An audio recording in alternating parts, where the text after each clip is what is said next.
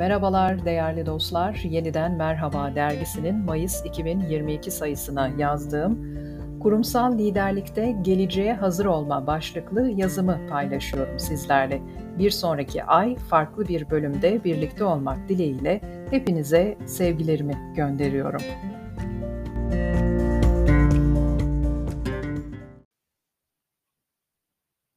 Pandemide nihayet sona gelindiğini ve dünyada bu anlamda bir rahatlama yaşandığını görüyoruz. Çin'de ise yine tam tersine bir pandemi prosedürü hakim. Ancak dünya genelinde salgının sönümlendiğini gözlemlemek mümkün. Eski alışkanlıkların dışında özellikle değişen iş yapış şekilleriyle birlikte insanların yeni normalde önceliklerini gözden geçirmesiyle tercihlerini değiştirdiği bundan sonraki dönemde özellikle kurumlarda liderlik kavramı iki yıl öncesine göre temelde artık daha farklı ve karmaşık. Kurumsal liderler epeydir artan beklentilerle karşı karşıya. Özellikle güven inşa etmek her zamankinden çok daha önemli. Amaç ve empati odaklı yaklaşım, çevik ekip oluşturma, kişiselleştirilmiş kariyer gelişimi ve liderlik ağlarını genişletme liderlerden öncelikli beklenenler arasında. Paydaşların üç kategoride değerlendirdiği liderlik bakışında ilk sırada insanlar yani çalışanlar, müşteriler, tedarikçiler ve ilişkide olunan topluluklar, ikinci sırada gezegen yani sürdürülebilirlik, net sıfır emisyon ve ESG, üçüncü sırada da kar yer alıyor.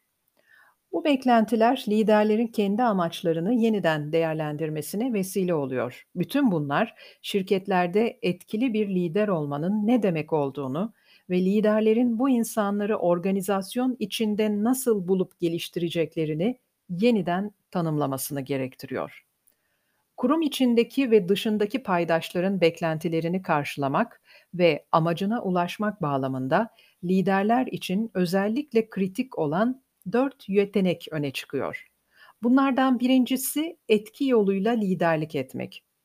Bu yeteneği sergileyen liderler iyi işbirliği yapmaları ve işleri çözümlemek için otoriteden çok etkiye güvenmeleriyle fark ediliyor. Bu liderler hem üst düzey yöneticilerle hem ekipleriyle hem de şirketlerinin faaliyet gösterdiği daha geniş ekosistem içinde iyi çalışmasına yardımcı oluyor. İkinci olarak yürütmeyi yönlendiren yeteneğe sahip liderlerse sonuçları verimli ve etkili bir şekilde sunuyor. Uygulamada iyi olan liderler tüm sisteme fayda sağlayan zorlu kararlar almanın yanı sıra acil konularda karmaşık durumlar ve yeni zorluklar karşısında ilerleme sağlayabiliyorlar. Üçüncü sırada yer alan yeni düşünceden olanaklar yaratan yeteneği sergileyen liderlerse kişisel olarak meraklılar ve yeni bakış açılarını, olasılıkları iyi tespit ediyorlar. Bu, sorunları çözmelerine, yenilik ve olumlu etki fırsatlarını kuruluşlarından daha geniş bir alanda bulmalarına yardımcı oluyor.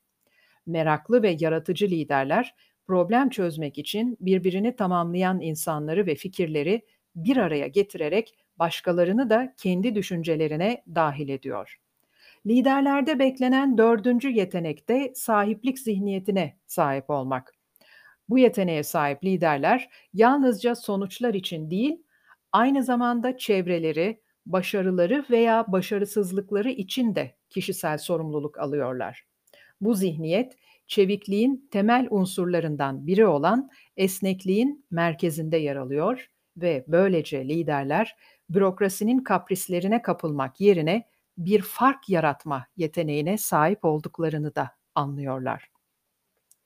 Birlikte ele alındığında bu dört yetenek liderlerin kurumlarında herkesin yeni fikirlerinin duyurulmasına yardımcı olan ve ekiplerinde esnekliği destekleyen güçlü, güvene dayalı, kapsayıcı ilişkiler kurmasına olanak tanıyor. Dolayısıyla geleceğe hazır liderler olarak görülüyorlar.